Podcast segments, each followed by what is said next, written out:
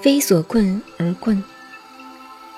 亦曰：困于时，聚于吉离，入于其宫，不见其妻，凶。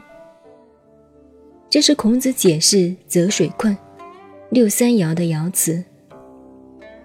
泽水困卦的意思，就像在太平洋里弄一个养鱼池，外边还有水包围着，这就是困。泽就是水池，水池在大水的中间，这样子就叫困。意思是外面的力量太大了，里边是小水，外面是大水，你这一点小水算什么？这就是困卦卦象的显意图。这里讲的是六三爻，六就是阴爻的代号。六三就是第三爻。就这个卦的图像看，从第二爻到第四爻像个水井一样，这就叫做困。困于时，惧于吉离，入于其宫，不见其妻，凶。这个是六三爻的爻辞，卜卦卜到这一卦，糟透了。这个人不但生意垮台，又犯了法。只有逃了，逃到哪里？逃到荒郊野外的茅草棚下、乱石堆里。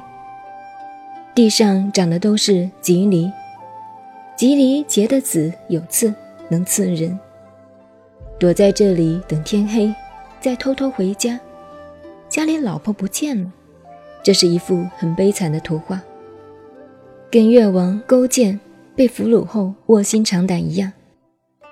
太太还要到吴王宫里做苦工，做佣人。越王自己睡在草上，就是困到了极点。前面孔子研究的是闲卦，这里提出了困卦，这里边有着深意。子曰：“非所困而困焉，民必辱；非所惧而惧焉，身必危。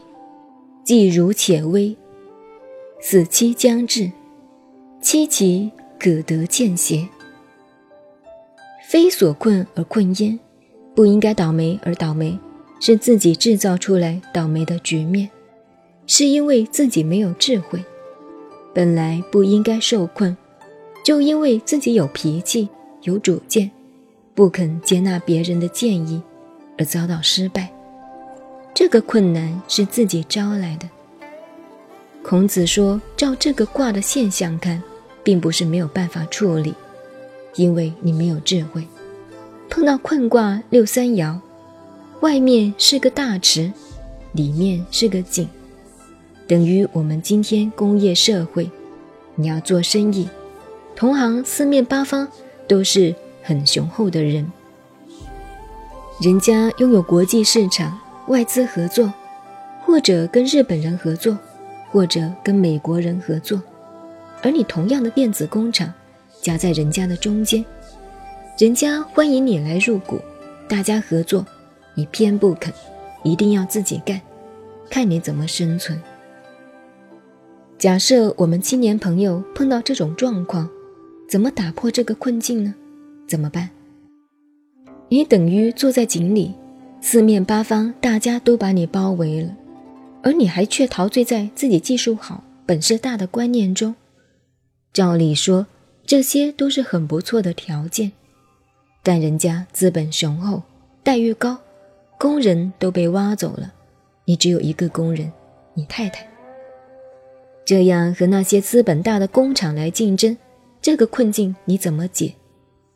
我们想想这个图案，处境是什么情况，便不问可知了。